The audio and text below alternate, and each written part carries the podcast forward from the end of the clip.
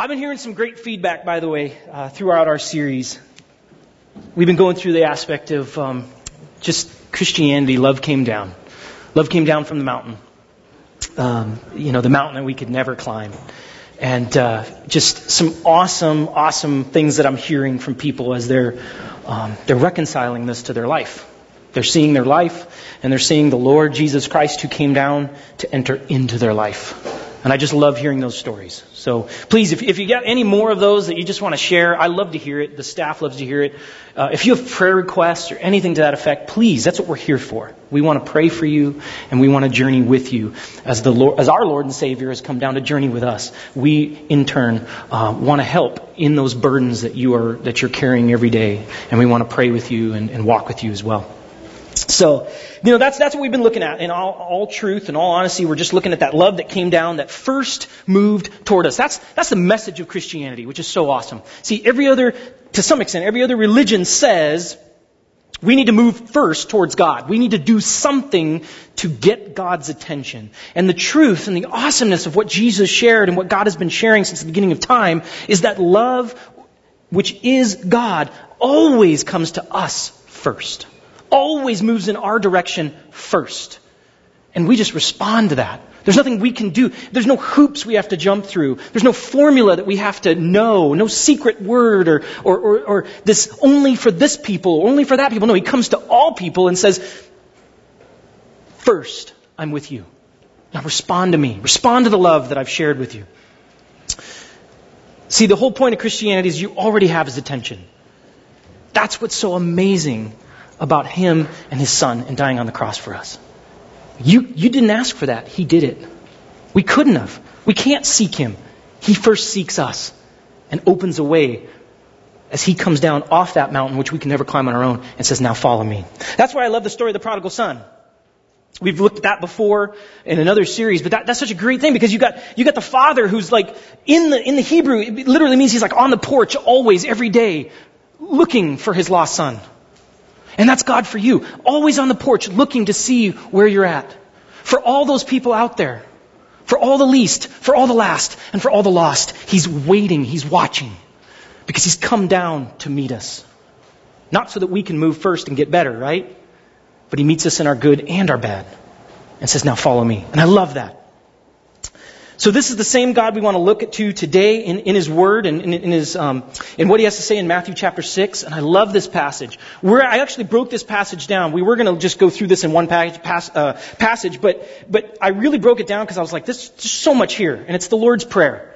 It's, it's just, you know, in the whole where he teaches us how to pray. So we just broke it into two parts, so you'll have to forgive me. This was a 12 lesson series, but now it's 13 lessons. So I hope you're okay with that. So let, let's go ahead and stand up and we're going to pray and read God's Word, all right? Lord, we just come before you and we thank you. We thank you for the fact that you care for us. You came down to meet us. And, and, you know, you didn't save us so that we can just kind of sit there in, in that salvation in, with your son and just be like, hey, here I am, I'm good now.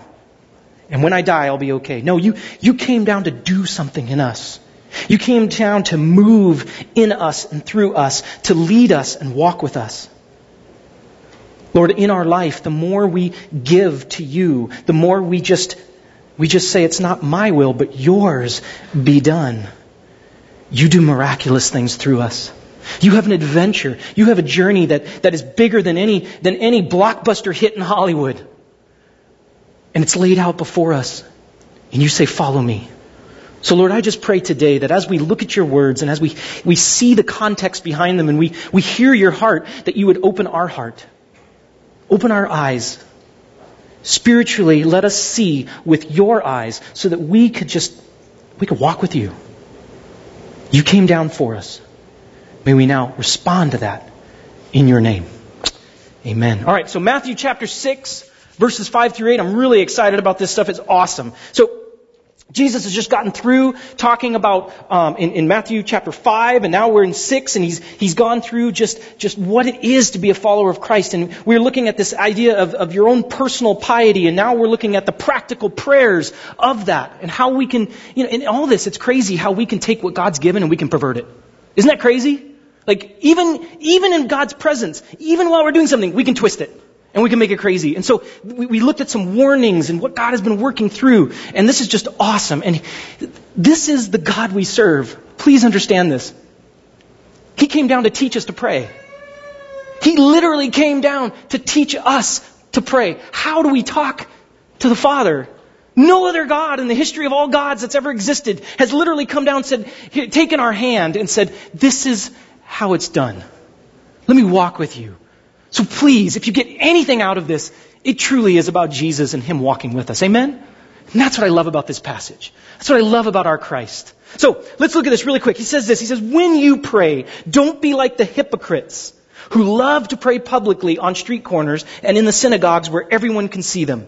I tell you the truth. That is all the reward they will ever get. But when you pray, go away by yourself, shut the door behind you, and pray to your Father in private. Then your Father, who sees everything, will reward you. You see, when you pray, don't babble on and on as the people of other religions do. They think their prayers are answered merely by repeating their words or babbling over and over and again and again. Don't be like them. For your Father knows exactly what you need, even before you ask Him. All right, you can be seated. There's some great stuff here. Um, we, we, need to understand the context because a lot of this is, is one of those things that we can look at and we just go, okay, that sounds good. But fast forward 2,000 years later, it's a little different walking outside than when Jesus was saying this on the mountain as they walked outside or they were outside walking around. You get it? So, what I'd like to do really quick is just kind of look through the ideas that he is presenting in the context or the culture that he's dealing with. So it's pretty simple stuff, and, and so I want to walk you through that really quick. There were seven different types of Pharisees in that day. The, the, the Pharisees were also known as the Sadiqim. Um, it, it was the idea of the pious ones, or the ones that were in kind of the leaders of the religious community. And those were known as the Sadiqim, or the Pharisees, of what Jesus calls them. And they all had set up a form of how to walk especially how to pray so that God would hear them. So I just want to highlight a little bit of this uh, that, that, Jesus would have seen and been alluding to here, or that people of that day would have seen as they walked around. I'm going to tell you about three of them. One of them was called the Shikmai Pharisee. Now the Shikmai Pharisee, he's the one that would perform, now I'm reading from a rabbi at the time, he would say, he is the one who performs the action of Shachem, one who shows off, carrying his avodah on his shoulders, and one who performs mitzvahs out of insincerity. Oy vey. It's a little meshuggah, right? Okay, so the idea of that is he's doing it for show. He's putting things on his shoulders. He's putting the mitzvah, you know, his, his whole prayer aspect is like, look what I'm doing. And he would walk around, everybody would see him. And if you were a parent, you'd be walking with your kids and go, oh, look, it's the shikmah. Now, little Johnny, I want you to be just like them. Right? That was the idea. Because they were the one, oh, look how holy they are. Look how good they are. That was the, ship, the, the, the shikmah, right? Now, the pestle uh, Pharisee, it was known as the pestle Pharisee, Rabbi Shilla said his head is bowed like a pestle in a mortar. Do you know what a pestle in mortar is? It's like a rock that has a little concave shape in it. And they would take another little rock, and they still use it a lot today. They'll take the little rock and they just, they, they crush things in it. So, so like the Native Americans had a lot of pestle and mortar and they would crush acorns in it to make paste. And so what it is, is there's just this rocking motion. And so you can understand these guys are just head bound low like this and they're just doing this. They're just doing this, like like they're warming up for a big fight, right? Like dun dun dun dun dun dun, right? They're just doing their thing, right? So, but check what Rabbi Shilla says. He says his head is bowed like a pestle in a mortar. He bends his head so low in exaggerated intensity that the crown of his head is pointed down, and he is shuckling so hard it looks like his head is grinding pestle operating inside of a mortar. So it's not just like this; it's more like this. You get it? Can you imagine walking around in Jesus' time and you just see these guys? I can't even do it. I'm going to fall over. But that's what they would do. Why? Why? I mean, we laugh at this, right? We, I mean, it's so easy to laugh at. But back then, you would have had, you know, walking little Johnny or, or little Jenny. That's who you want to mimic. That's who you want to be like. Look how holy they are. Look how amazing they are. He's so, oh, wow. You know, you can just see the kids at home, right? Just, I'm going to be just like them. you know, it's like, what are you doing? Now, this is the other one. These guys were known as the bruised and bleeding ones. These were the Kisma, the Kissa uh, Pharisees. He is the one who makes his blood to flow against walls. That's a good statement, right? The rabbi said, He is the one to make his blood flow against walls. Ooh, that just sounds morbid, right? Like a zombie flick. He would rather walk with his eyes closed, even if it means that he will constantly smash his face into the wall, than look at temptation. See, this was the Pharisee that you would know them because they'd have, they'd have cuts on them. They would have, you know, face just bruises, bruised and bleeding ones. Because they were so pious, they would walk like this with their eyes closed and they'd run into things. Because they were supposed to be praying all the time. But see, was it about really connecting with God? Or was it just showing how holy I am?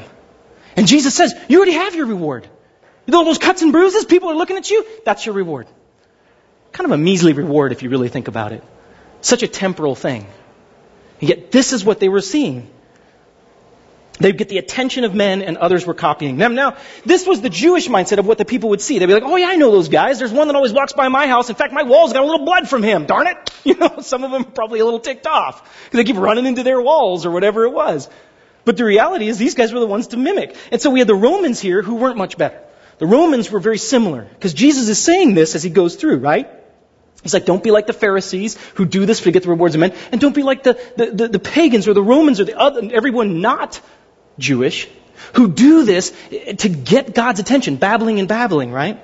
So, the Romans had to have their knowledge of the correct verbal formula in prayer, otherwise it wasn't acceptable. So you can understand the westernized mindset here. Because you have the Jewish or the Eastern mindset, which is all about the dramatic, poetic. And then you have the Greek and Roman mindset that's like, here's my A, B, C formula. By the way, what are we more like today? We're like the Romans today, aren't we? Westernized world. It's all about A, B, C, one, two, three, get all your, your points in a row. And that's what they would do. Accurate naming was vital for tapping into the desired powers of the deity invoked. Hence the long drawn out babbling type prayers that Jesus speaks of. Now public prayers especially had to be done by specialists and like real professionals. In fact, there's a there's a story of Pliny, uh, a historian of the day, who says that there was a Roman festival. It was a big shindig that they would do every year. And the guy that was officiating it forgot to say the Roman people, and they had to start the festival all over again. I mean, literally, just take the whole, can you imagine that? A big old festival. It's like, oh no, we gotta start over. Because they forgot one little sentence. That was what they did. Now, I want to show you something really quick. Um, this is this is just the Roman gods and goddesses that they would pray to. This is A through C. That's it. A through C. Imagine trying to remember all that. And by the way, those are those are important because some of those actually matter to what you want to do. Uh, oh, agriculture. My, my agriculture's not working. Well, I need to look at this God. Or there's my neighbor that's bugged me. I need to pray to this God. Or the, you get where you can get lost? Anybody confused out there? I mean, when you look at this, it's like, seriously? How confusing is that? And by the way, that's just A, B, and C. We still got a whole rest of the alphabet to go. A lot of gods, a lot of goddesses, a lot of babbling that took place, and a lot of correct formula. See, let me just add something really quick. The, the, the truth is, we aren't much better today. We like to think we're so much more advanced, don't we? I, I want to show you a clip. Um, this, this is an awesome clip. What I like about this clip is it's silly. So please feel free to laugh. I know I'm going to laugh. You'll probably hear me because I have a ridiculous laugh that laughs way too loud. But I think this is a funny clip because what it does is it points to the truth, uh, some of the truths that we as Christians or just people in religion get caught up in. Do you know what I mean? Because even though you had these Jewish people who were doing it this way so that people would look at them, and you had the Roman people who were doing it this way just so they can get it right, we fall in this today. And, and, we're not much different today as they were back then. So let's watch this clip, and like I said, I've given you permission to laugh.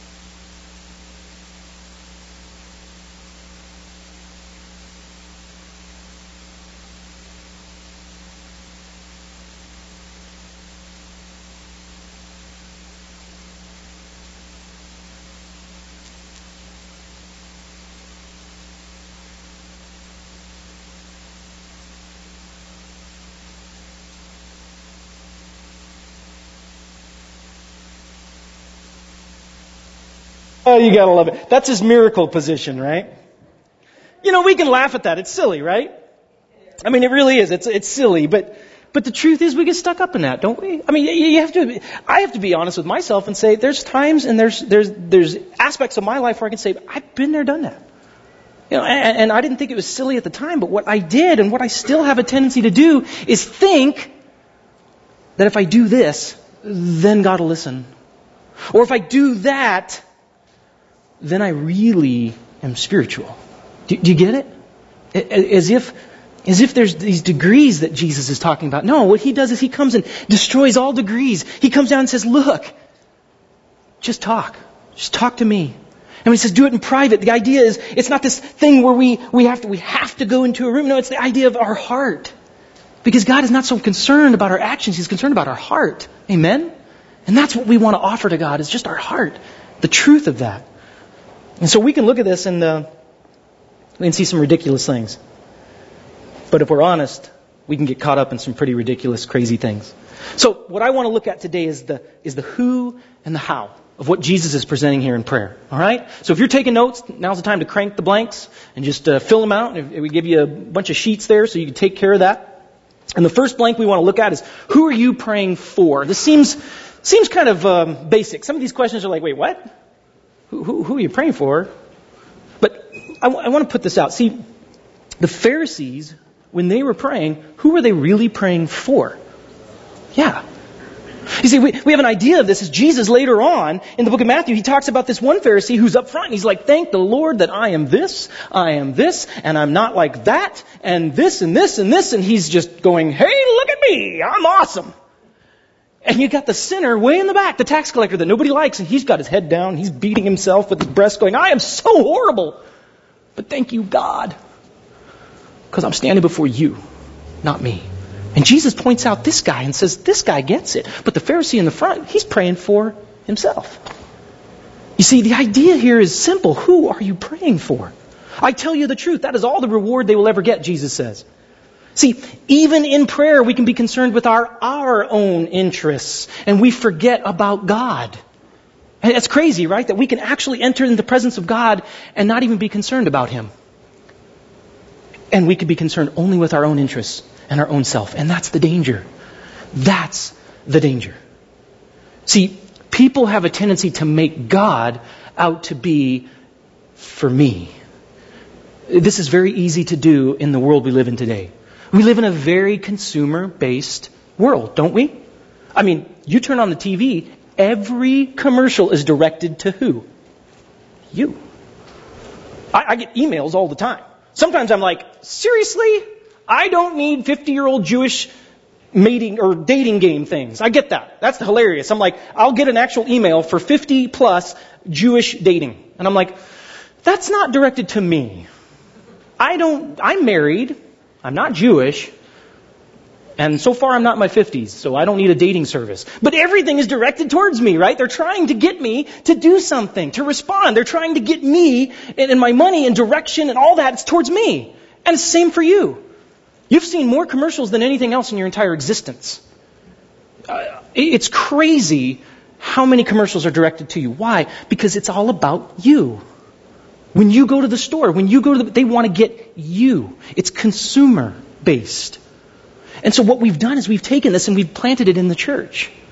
I was listening to a speaker speak um, just a couple months ago, and he made some really good points. He said, you know what? If you want to grow a church, if you want to get a church just full to the brim, do these things. First of all, you really want to get good preaching. That's nothing bad with that. Maybe light and fun and just airy and just kind of, hey, this is great, fun stuff. Get that. Get really dynamic worship. Get an awesome kids program. Oh, and the last thing, get a building right next to the new Target that's opening up in town. Put it right there, you'll have an instant congregation of hundreds, hundreds of people. That's how you do it if you build a consumer based church. Because what are we doing? We're saying, come in, enjoy, relax, enjoy the show. And that's what we've done to God. As if God is just something for us, another part of the week to engage in, watch, and smile about, and leave. That's not Christianity. No, there's nothing wrong with good preaching. There's nothing wrong with dynamic worship. There's nothing wrong with good, good kids programs. I think we have that stuff. I think it's great. But why do we do it? Is it so we can bring people in to just so, oh, that was awesome and I appreciated that and I loved it and I'll see you later next week, right? No, we do that because at the mission, we want to connect with the community, which is a part of that, but we want you to grow in faith, which is so uncomfortable. And if we're honest with ourselves, being a disciple of Christ is not easy. Getting into community, getting into that, that, that, those grow groups and the releasing of ourselves to others and sharing each other's burdens and serving Jesus where we meet the least, the last, and the lost where they're at, where nobody cares and nobody sees you do it. Because if you're truly serving the least, the last, and the lost, it's not for you in the show, is it? See, that stuff's hard. But that's what Jesus here is re- relaying to. This is what he's saying. And, and I guess if we're honest with ourselves, we need to look at who are we praying for? Is it for me? Or is it for Jesus? See, love came down to lead us out of the valley of me, myself, and I. Amen? I've had enough of that. I like it when it's about me, myself, and I, but at the end of the day, it doesn't really help me. He leads us to a kingdom that says the last will be first. Blessed are the meek and the poor and the hungry, and the least will be greatest. So I guess my question is simple. When you pray, is it all about your plans and what you want out of life? Or is it centered around Jesus? Is it centered around Jesus? Real small story in the Bible. I'm just remembering it now. I think it's a great little story, honestly. It has to do with Mary and Martha. And Martha's running around and she's trying to serve Jesus and she's doing all this stuff. And that's what you do. Because that's what a good hostess does when guests come over in the Middle East at that time. And Mary's just sitting there like a slug, right at Jesus' feet, doing nothing. Seems lazy. Martha's mad. What, what the heck? What the heck? She should be helping me. That's what's, that's what's supposed to be good in, in society today. You need to do this. You need to do that if you want to get. And, and Jesus says, leave her alone. She's doing what's best. Being at Christ's feet. So who are you praying for? Is it just to do the stuff or to be with Jesus? Who are you praying for? Second, who are you praying to? Again, this seems like a basic question. But Jesus puts prayer back into perspective when he says it has to be private. See, the Pharisees were all about pushing what they were praying for on you by it's about me. See, they had Jesus right in front of them and they missed him.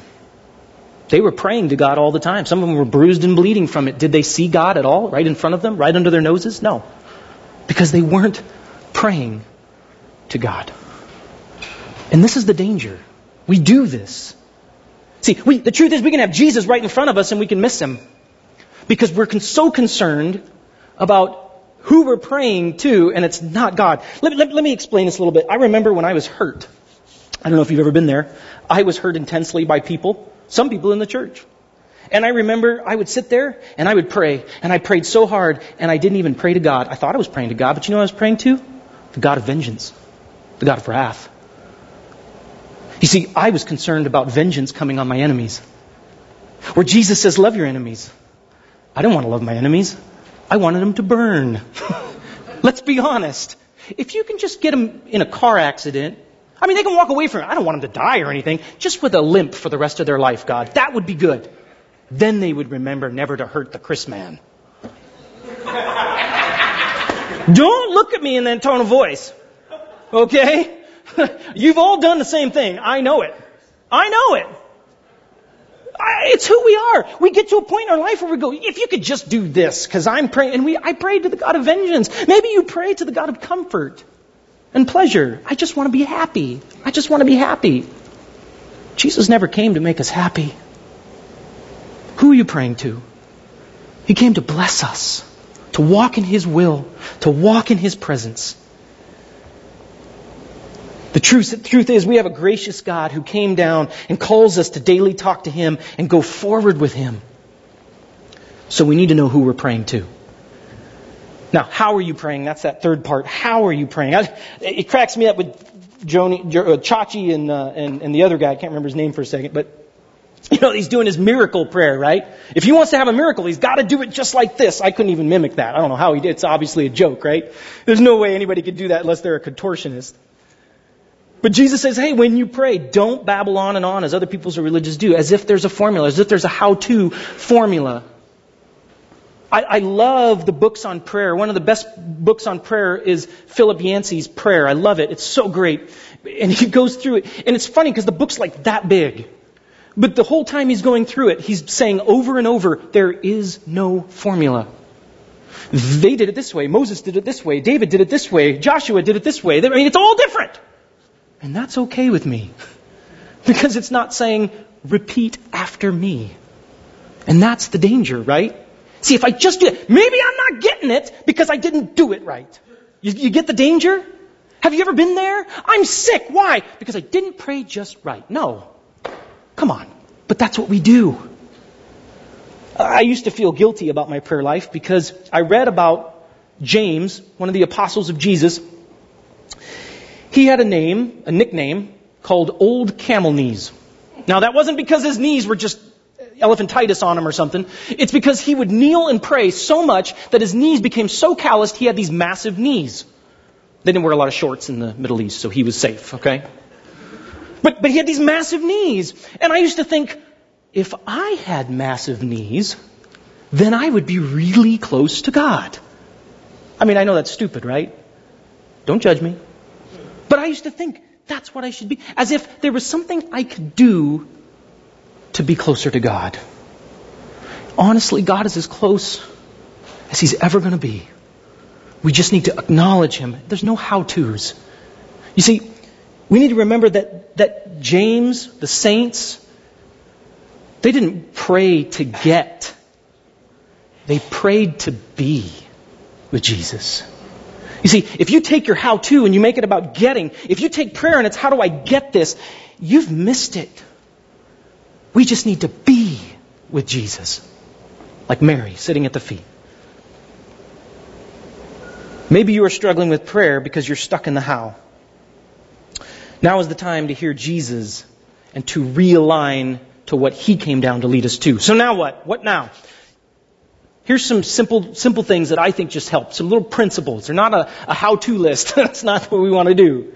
But there's a simple thing I think is good here. In prayer, we need to reject being influenced by ourself and by others. This is what Jesus lays out. He doesn't give us a how to, but he says we need to, we need to know who we're coming to here and how we're coming to it. So we need to reject our sinful self and others as being an influence in our life, especially when we're talking to God. The truth is, we're all influenced and affected by those around us and ourselves. We can always make it about them who are watching and me who's on the inside. Do you pray before you eat just because you always have? I was listening to a uh, pastor a couple of weeks ago, one I really respect. He's been to a lot of worship services. He has five services that he does at his church on a Sunday. That's a lot of times to sit down and listen to worship. If anybody has an excuse to check out, it's that guy. This is the fifth time today I've heard this song. I'm a little done. Check, please. Right? I mean, let's be honest. He said something that blew me away. He said, Every time I listen to that worship, oh, by the way, I don't always like it. That's what he said. Sometimes it's a song I really can't stand. but I sit there and I say, God, what are you saying to me right now in this song that I've heard for the fifth time? I don't always like the tune. He's rejecting himself, you see? As he comes before the Lord. Is it about me? Is it about you? No, it's about Jesus, right? Lord, what do you have for me? What do you want from me? Where am I now in you? What do you want to walk with me in? Rejecting myself. John said, I must decrease when Jesus came into his life and into his ministry, and he must increase, he said. Jesus taught us to pray, not my will be done, but His will be done. Maybe you need to spend some time in prayer today, saying, Lord, here's my finances. You see, my temptation is when I sit there with my finances, oh, what am I going to do? I'm worried. I'm anxious. I'm fearful. And we're not rejecting ourselves. We're not increasing in Jesus. We're just focused on what is before us. And it's scaring us. Maybe it's in your health. You just can't seem to stop worrying over the instability of health in yourself or in your loved ones. Jesus wants you to reject the worry and let Jesus increase. Amen? Bottom line in prayer, we need to receive God.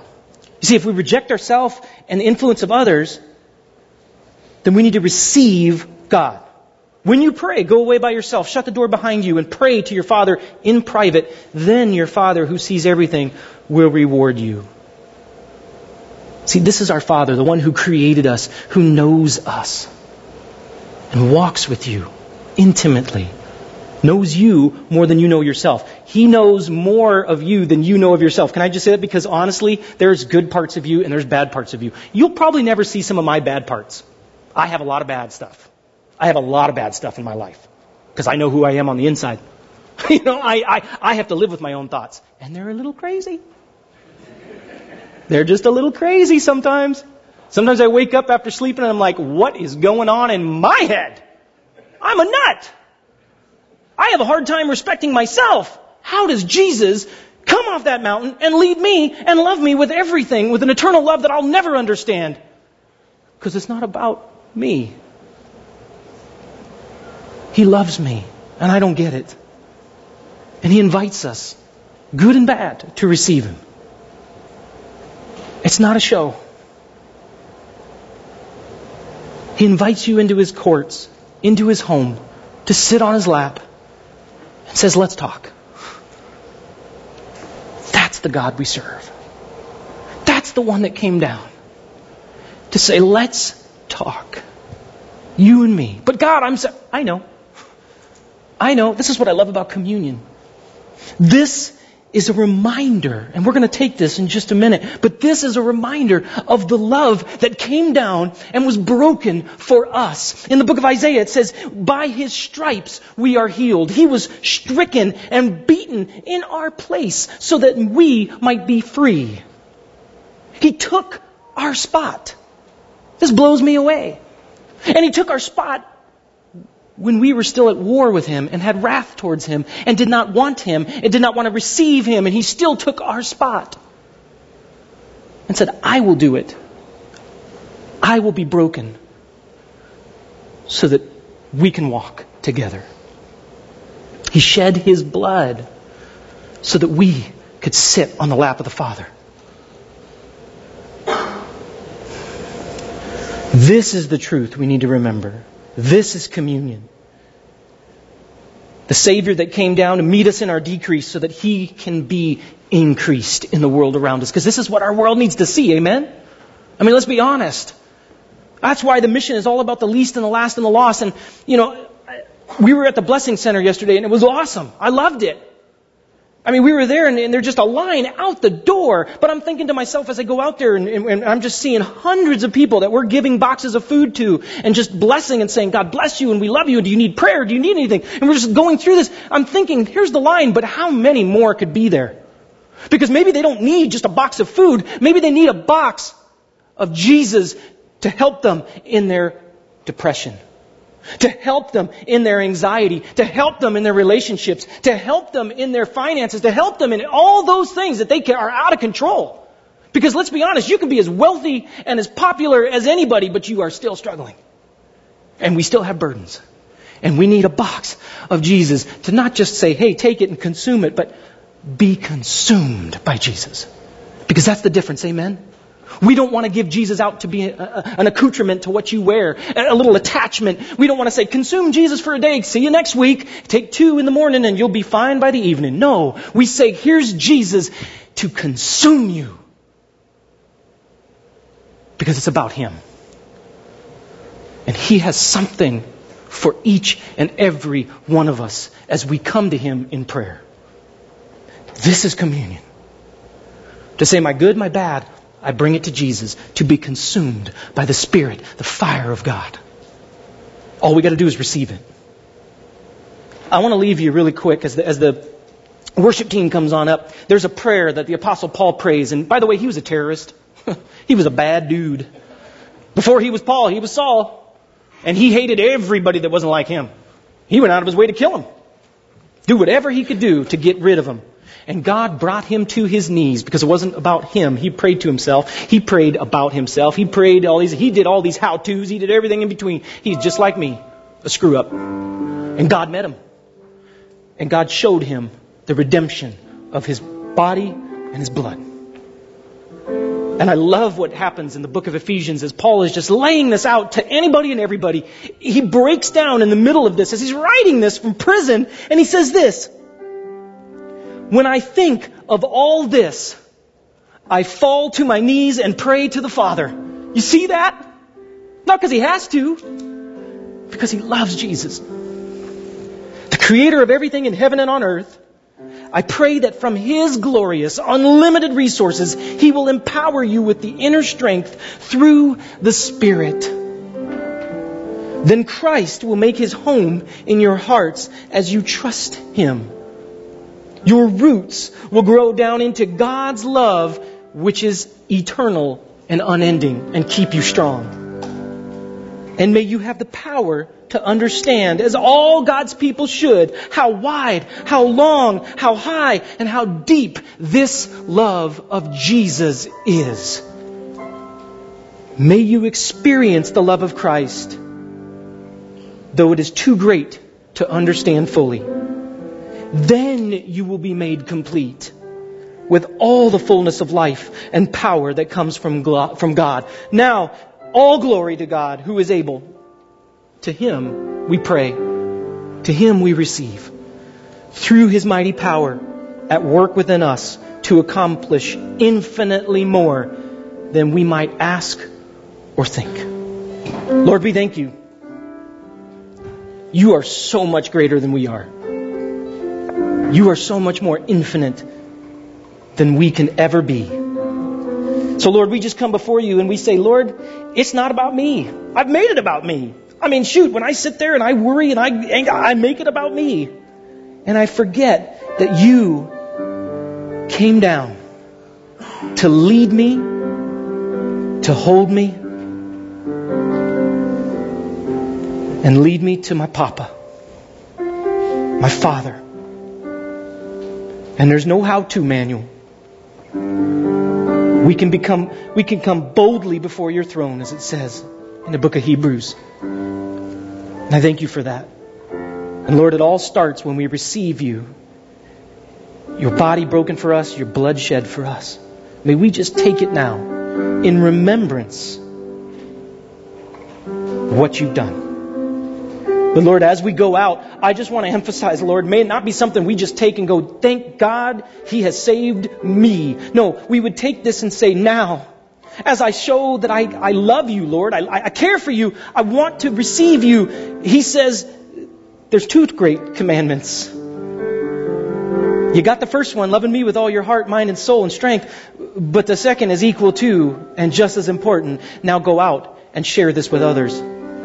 Love on your enemies. Love on the least. Love on the last. And love on the lost. This is the kingdom that we're called to.